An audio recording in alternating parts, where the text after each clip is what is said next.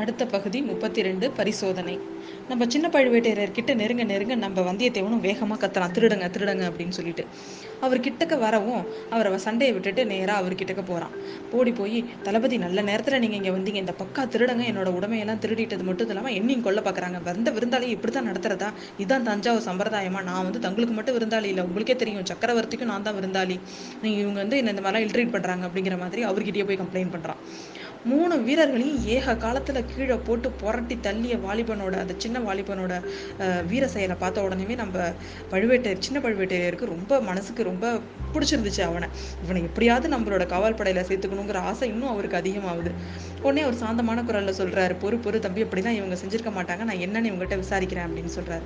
முத நான் நானும் அதே தான் கேட்கிறேன் இவங்களை விசாரிங்க விசாரிச்சு நீதி சொல்லுங்க. என்னோட உடையும் உடமையும் என்கிட்ட திரும்பி தர தர்றதுக்கு ஏற்பாடு பண்ணுங்க அப்படின்னு சொல்லிட்டு அவன் சொல்கிறான் ஏ இந்த இங்கே வாங்க இந்த அவன் ஒரு மூணு பேரையும் கூப்பிட்டு விசாரிக்கிறாரு. இவனோட பழைய ட்ரெஸ் எங்கன்னே நீங்கள் சொன்ன மாதிரி பத்திரமா வச்சுருக்கோம் அப்படிங்கிறானுங்க அவனுங்க. நான் சொன்ன மாதிரியா? பார்த்தீங்களா என்கிட்ட என்ன தெரியுமா சொன்னானுங்க? சலவைக்கு போயிருக்குன்னு சொன்னானுங்க. இப்போ எப்படி சொல்கிறானுங்க மாற்றி மாற்றி புழுகுறானுங்க. இன்னும் கொஞ்சம் போனால் உங்களையே திருடன்னு சொல்லிடுவாங்க இவங்க அப்படின்னு சொல்கிறான் நம்ம சின்ன பழுவேட்டர் இதுக்கு மேலே இவனை பேச விடக்கூடாது அப்படின்னு சொல்லிட்டு காவலர்களை பார்த்து இவனோட பழைய உடைமைகளெல்லாம் எடுத்துட்டு வா அப்படின்னு சொல்கிறாங்க எனக்கு வந்து சந்தேகமாக இருக்குது இவங்க வந்து திருடாங்க தான். என்னோட பொருட்கள் எல்லாம் இல்லை அப்படின்னு சொன்னாக்கா நான் வந்து உண்டு இல்லைன்னு பண்ணிடுவேன் அப்படின்னு கத்துறான். அப்படியா? அப்படி என்னப்பா அதில் நீ வந்து முக்கியமாக வச்சிருந்த அப்படின்னோடனே ஆமாம் எனக்கு வழிநடை செலவுக்காக நிறைய பொற்காசுகள் வச்சுருந்தேன் அப்படின்னு சொல்கிறான் பொற்காசுகள் தானே உனக்கு எவ்வளோ வேணுமோ நான் தரேன் வாங்கிட்டு போ அப்படின்னு சொல்கிறாரு இல்லைங்க நான் வந்து ஆதித்த கரிகாலன் இளவரசரோட வந்து தூதன் நான். யார்கிட்டையும் மற்றவங்க யார்கிட்டையும் கை நீட்டி பணம் வாங்குற வழக்கம்லாம் எனக்கு கிடையாது அப்படின்னு சொல்கிறான் சரி அப்போனா உன்னோட உடையையும் அதுக்குள்ளே இருந்த பொற்காசுகளையும் உன்கிட்டே சொல்ல திருப்பி தந்துடுறேன். கவலைப்படாத. ஏன் உன் உடையில வேற ஏதாவது பொருள் வச்சுருந்தியா? என்ன அப்படின்னு கேட்குறாரு வல்லவராயன் கொஞ்சம் நேரம் யோசிக்கிறான். யோசிச்சுட்டு ஆமாம் ஒரு முக்கியமான பொருளும் வந்து என்னோட அரை சுற்று ஆடையில் வச்சிருந்தேன். அதை வந்து உங்க ஆட்கள் தொட்டிருக்க மாட்டாங்கன்னு நினைக்கிறேன் அப்படின்னு சொல்றான்.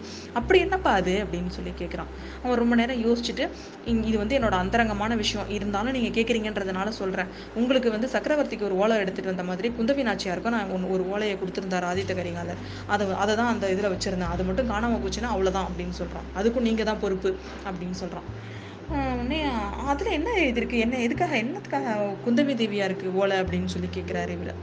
சின்ன பழுவேட்டரையர். அது என்ன எழுதியிருக்காங்கன்னா எனக்கு தெரியாதுங்க. சக்கரவர்த்தியோட ஓலையை படிச்ச மாதிரியே அதையும் வேணாலும் நீங்கள் படித்து பார்த்துட்டு கொடுங்க. ஆனால் என்கிட்ட ஓலையை கொடுங்க. நான் போய் அதை குந்தவி தேவியிட்ட கொடுக்கணும் அப்படின்னு சொல்லிட்டு அவன் சொல்கிறான் இப்போ அதெல்லாம் இல்லைன்னு வச்சுக்கோங்க. உடனே அவரும் அந்த ஒரு முன்னாடி போகிறாரு போய் அந்த யாரோ ஒரு வீரன் கிட்ட ஏதோ பேசுகிறாரு பின்னாடி ஒரு சீர்வரிசையில் தட்டில் சீர்வரிசை எடுத்துகிட்டு வர மாதிரி அவனோட ட்ரெஸ்ஸை எடுத்துட்டு வராங்க. அதை எடுத்துகிட்டு வந்தோடனே எல்லாம் சரியாக இருக்கான்னு நீ செக் பண்ணிக்கோப்பா அப்படிங்கிறாரு. அவன் எல்லாத்தையும் எடுத்து செக் பண்ணுறான் செக் பண்ணால் அவன் வச்சிருந்த காசுக்கு மேலே அதிகமாகவே இருக்குது அதே மாதிரி அவன் காணா போன ஓலை அதுக்குள்ளே இருக்குது.